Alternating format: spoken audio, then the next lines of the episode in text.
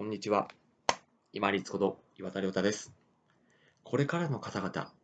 に指導教育する方の重要姿勢について2回目ですね。前回は長期的な視野を持って、そしてその方の可能性とか将来性に託しながら落ち着いてお話をするということをお伝えしました。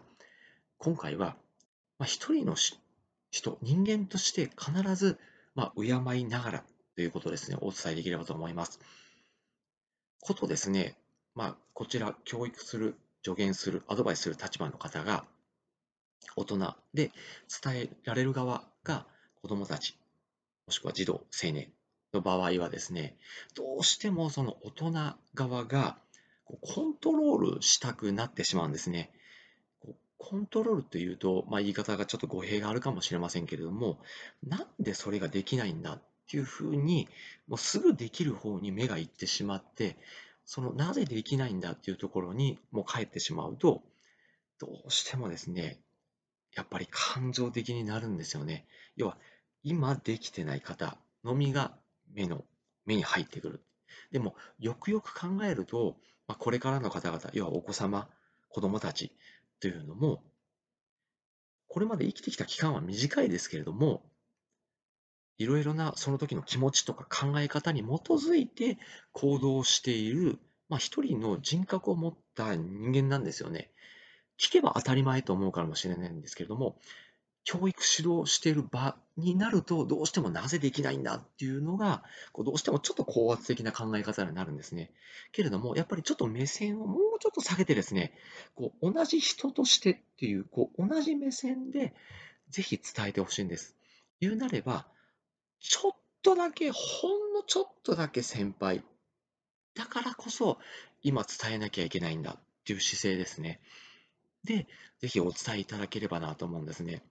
私が、まあ、保育や教育の現場でよく気をつけてやっているのは、まあ、何回も同じような、まあ、過ちであったり間違いを行動として、言動としてされる方も、まあ、子供たち、もしくは青年、少年の方いらっしゃいます。青年ですね。いますけれども、それはこちらの意図とか考えが伝わっていないからできないっていうのもありますし、まあ、ご本人が忘れてっているのもありますし、それはお互いなんですよね。本人が悪いからっていうふうに一方的になったり、なぜ聞かないっていうふうになると、やっぱり高圧的に感情的になりますから、まあ、前回実は伝えたのを覚えてるって、で、今そのやった行動、言動というのは、まあ、どういう気持ちでやったかなというのをやんわりこう引き出していくんですよね。で、例えば先にこういうことやれて頭にきたとかムカついたとか、なんか自分が違うところでイライラしてたとかっていうふうになんか気持ちを伝えるはずなんですよ。でそれが出てきたら、ああ、なるほどねと。まあ大人もそういうことあるよと。でも、その気持ちはわかるけれども、今のその、まあ、言う言葉とか動きとかというのは、ちょっと違うんじゃないでしょうか？違うんじゃない？っていうふうに、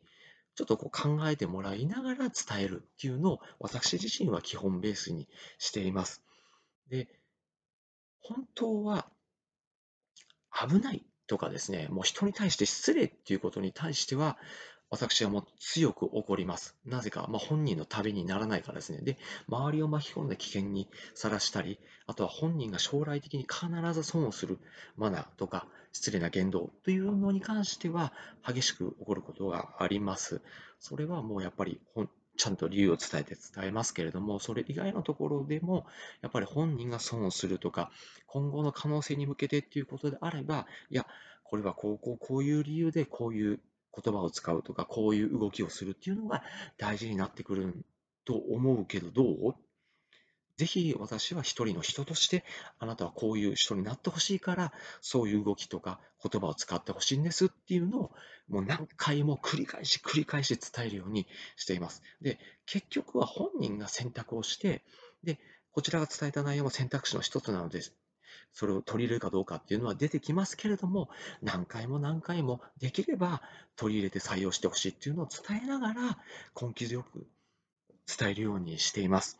なかなか伝わらなかったり、感情的になる時もあるかもしれませんけども、コントロールしようとする対象ではなくって、ぜひ目線を下げてですね、同じ一人の人として、ちょっとだけ先輩な人としてですね、こういう考え方もある、こういう